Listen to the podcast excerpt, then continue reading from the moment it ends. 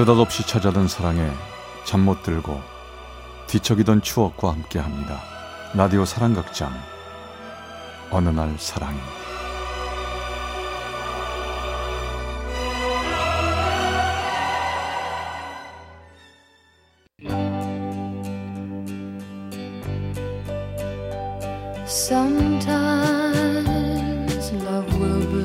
사랑의 체험수기 어느 날 사랑이 제이십삼 화 위문 편지로 만난 사람.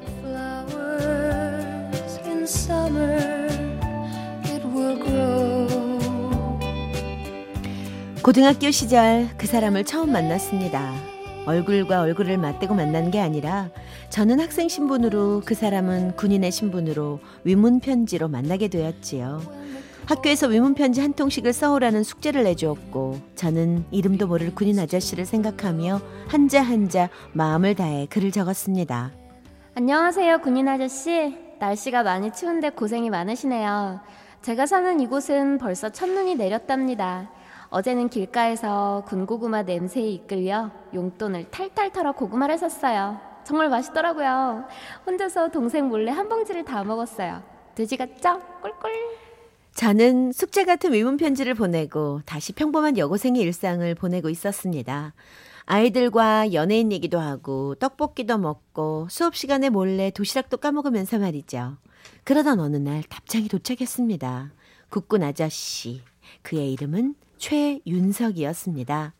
두근거리는 가슴으로 편지 봉투를 열어 편지를 읽었습니다. 편지 잘 받았습니다. 여긴 강원도고 이 상황도 상황이다 보니 매우 춥기만 하네요. 은정 씨는 군고구마를 좋아하시는군요. 저도 군고구마 무척 좋아합니다. 이 은정 씨의 군고구마 얘기가 다시 먹고 싶은 목록이 생기네요. 이 답장을 기대해도 될까요? 충성! 우린 주고받는 짧은 일상을 담은 얘기로 서로에게 호감을 가졌고, 열여덟 제 마음에도 첫사랑이란 두근거림이 찾아오고 있었습니다. 그 사람과 이 년간 편지를 주고받으며 우린 얼굴 빼고는 모르는 게 없는 연인 사이가 되었습니다. 어쩌다 휴가를 나오는 날엔 내심 그 사람이 혹시 날 찾아오진 않을까 설렘과 기대감으로 가던 길도 뒤돌아보고 또 뒤돌아보고 했지만, 내 기대는 항상 번번이 실망감으로 변하기만 했지요. 난 오빠가 어떻게 생겼나 무척 궁금한데, 오빠는 내가 어떻게 생겼나 궁금하지 않아요? 왜 휴가 때 저 만나러 안 오세요? 혹시 저 보고 실망할까봐 그러시는 거예요? 오빠 생각에 공부가 잘 안 돼요.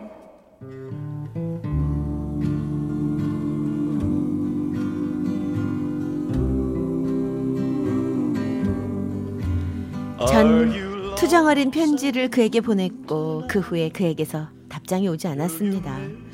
어디가 아픈 건가? 무슨 일이 생긴 건가?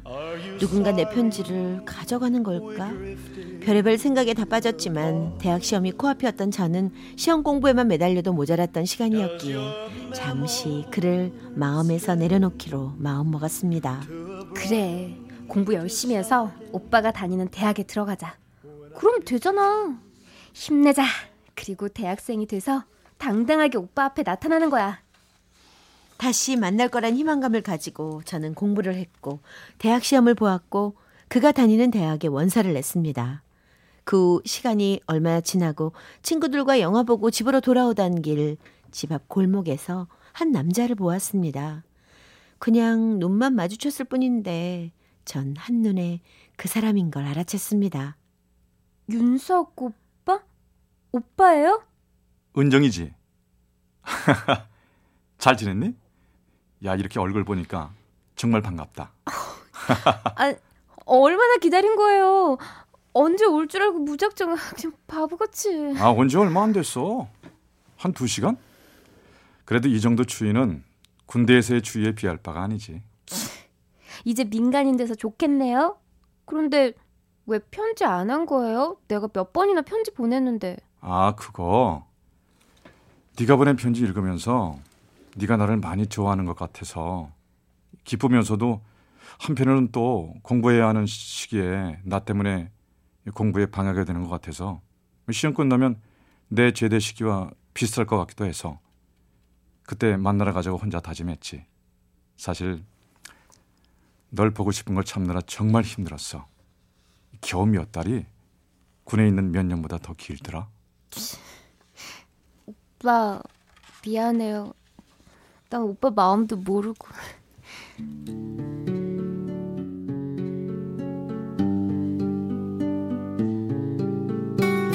오빠의 고백에 고마움과 그동안 연락이 없어 불안했던 초조함이 안도감으로 바뀌며 나는 울기 시작했고 오빠는 그런 나를 꼭 안아주었습니다. 그리고 그날 이후 정식으로 우린 교제하게 되었지요. 같이 고궁도 거닐고 도서관도 다니고 앞으로 함께 다니게 될 교정도 나란히 걸었습니다. 행복한 시간들의 연속이었죠. 정말 행복했습니다.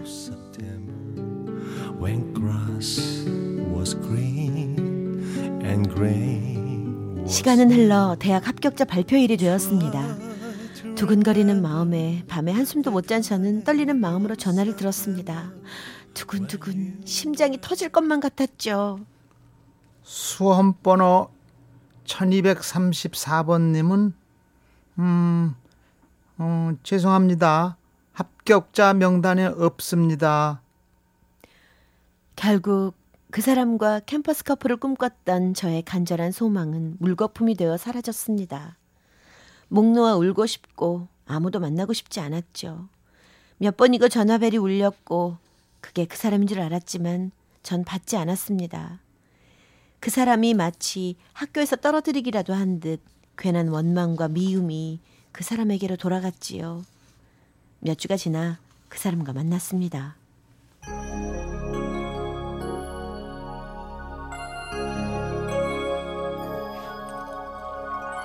많이 힘들지? 근데 너무 그러지 마. 시험은 떨어질 수도 있는 거지 뭐. 기회가 한 번뿐인 건 아니잖아. 내년엔 잘 되게 오빠가 옆에서 많이 가르쳐줄게. 아니에요, 괜찮아요. 오빠 수업하고 아르바이트도 한다면서 시간도 빠듯할 텐데 신경 쓰지 마요. 재수학원 다니기로 했어요. 그래서 나 오빠하고 만날 시간 그런 여유 따위 없을 것 같아서 미안해요. 우리 그만 만나요. 내 말에 한참이나 아무 말 없이 탁자만 내려다보던 그 사람. 유난히 긴 속눈썹이 왠지 제 마음을 쿡쿡 찌르는 것만 같았습니다. 하지만 내 자존심이 군인과 학생의 신분이 아닌 대학생과 대학생의 신분도 아닌 재수생이라는 사실을 용납할 수가 없었습니다. 네 생각을 존중할게. 내가 너에게 또 방해가 되는 건 나도 원치 않아. 다만 네가 공부하다 너무 힘들거나 쉬고 싶으면 연락해 줄래? 기다릴게. 언제든 기다릴게. 그렇게 우리는 헤어졌고 전 그 사람을 잊으려 노력하며 공부에만 몰두했습니다. 그리고 추운 겨울이 찾아오고 두 번째 수능 시험을 보던 날 혹시 그 사람이 집 근처에 와있진 않을까 괜한 생각에 또 자꾸 뒤를 돌아보는 내 자신을 보았습니다. 잊으려 했지만 잊지 못하는 내 자신을 꾸짖으며 그렇게 시험을 치고 집 근처 커피숍에서 아르바이트를 시작했습니다. 사실 무엇이라도 하지 않으면 합격자 발표가 나기 전 그 사람에게 달려가 버릴 것만 같았기 때문이었어요.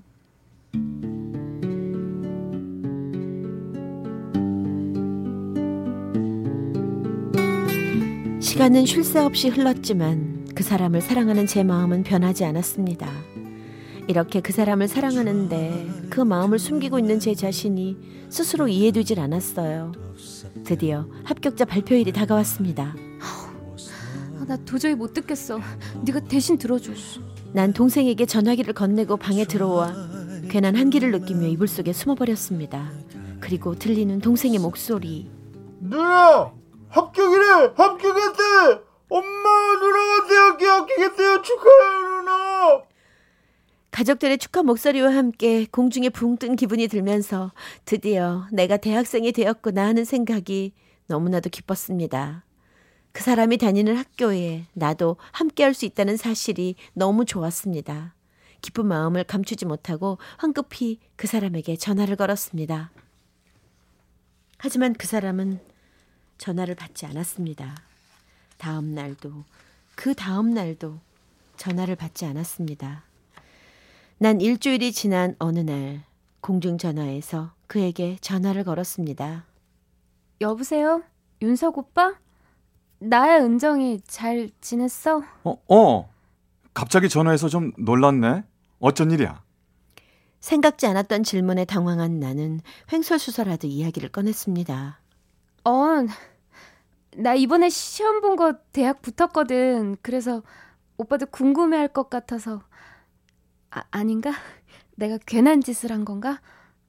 미안, 끊을게. 아, 저, 저기! 전 그 사람의 이야기를 채 듣기도 전에 수화기를 내려놓았습니다. 단 몇 초 만의 이야기로도 알 수 있었습니다. 그 사람의 마음속에 제가 지워져 버렸다는 걸 말이죠. 헤어지자고 말한 것도 나이고 그동안 몇 번이나 그 사람의 연락을 매몰차게 받지 않았던 것도 나인데 저는 그 사람에게 화낼 자격도 원망의 자격도 가질 수가 없었습니다. 그리고 전 대학 생활을 시작했습니다. 혹시라도 캠퍼스 안에서 마주치게 되면 무슨 말을 할까? 거울을 보며 몇 번이나 연습을 하고 연습해도 우리의 인연은 정말 싹둑 잘려져 버린 건지 단 한 번도 그를 만나지 못했습니다. 그렇게 일 년의 시간이 흘렀습니다. 전 여전히 그 사람을 잊은 건지 사랑하는 건지조차도 모른 채 시간을 보내고 있었지요. Have you ever had the feeling that the world's gone and left you behind? Have you ever had the feeling? 그날은 늦은 시간까지 친구와 술잔을 기울였던 날. 유난히 이유 없이 가슴이 두근거렸던 그날 또다시 그를 만났습니다. 캠퍼스에서 마주할 거란 내 기대와는 달리 그냥 오고 가는 길 한복판에서 나는 잔뜩 취한 채 그 사람은 다정히 연인의 팔짱을 낀 채로 우린 늦은 밤 한복판에서 마주치고 말았습니다. 잘 지냈니? 아이, 술 많이 마셨구나. 오빠, 저 친구는 근데 누구야? 어, 아는 동생이야. 빨리 가자. 전... 반가웠어요. 나중에 봬요. 어, 다음에 또 보자. 조심해서 들어가.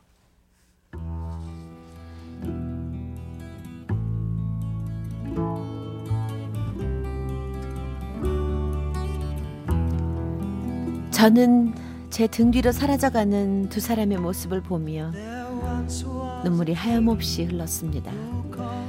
언젠가 다시 시작할 수 있을 거란 믿음이 산산이 부서지는 순간이었습니다.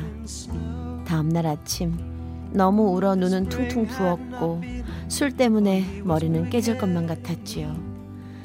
어젯밤 일을 되짚어보니 모든 게 꿈처럼 흐릿하기만 했습니다. 하지만 모든 건 사실이었습니다. 그리고 몇 달 후 생각지 못했던 우편물이 도착했습니다. 보내는 사람 최윤석, 그 사람이었습니다. 잘 지내고 있지? 얼마 전 술에 취한 네 모습을 보고 자꾸만 마음에 밟혀서 이렇게 편지를 쓴다. 우리 처음 만남도 네 편지로 시작했었지. 네가 공부하는 동안 널 기다리고 싶었고 그럴 수 있을 거라고 내 자신과 약속했는데 이런 상황이 돼버린 게 너무 미안하고 속상해. 너와 만나지 못하는 그 시간들을 견디기가 많이 힘들었어. 날 이해해달라는 말은 하지 않을게. 그냥 우리의 인연이 여기까지여서 어쩔 수 없는 일이라고 그렇게 생각하자.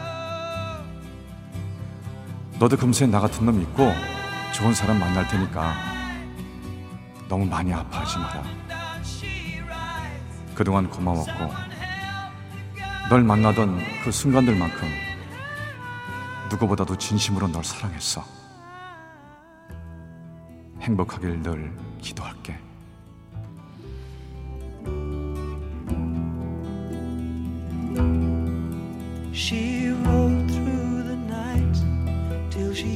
그렇게 그 사람과의 인연은 그 사람의 편지 한 통으로 모든 게 끝이 났습니다. 우연히 듣게 된 그의 마지막 소식은 그때 보았던 여자친구와 결혼했고 함께 유학을 갈 거란 얘기였습니다. 전 생각했습니다. 그래, 다행이야. 오빠가 행복해서 다행이고 길을 가다 마주칠 일 없어 정말 다행이야.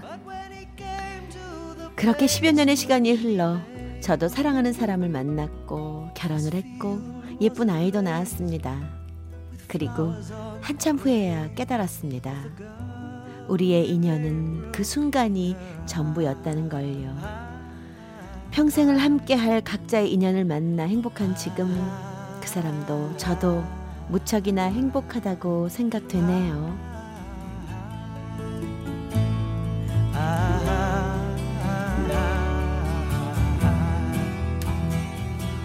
경기 고양시의 김모 씨가 보내주셨습니다. 어느 날 사랑이 제이십삼 화 위문 편지로 만난 사람 편이었습니다.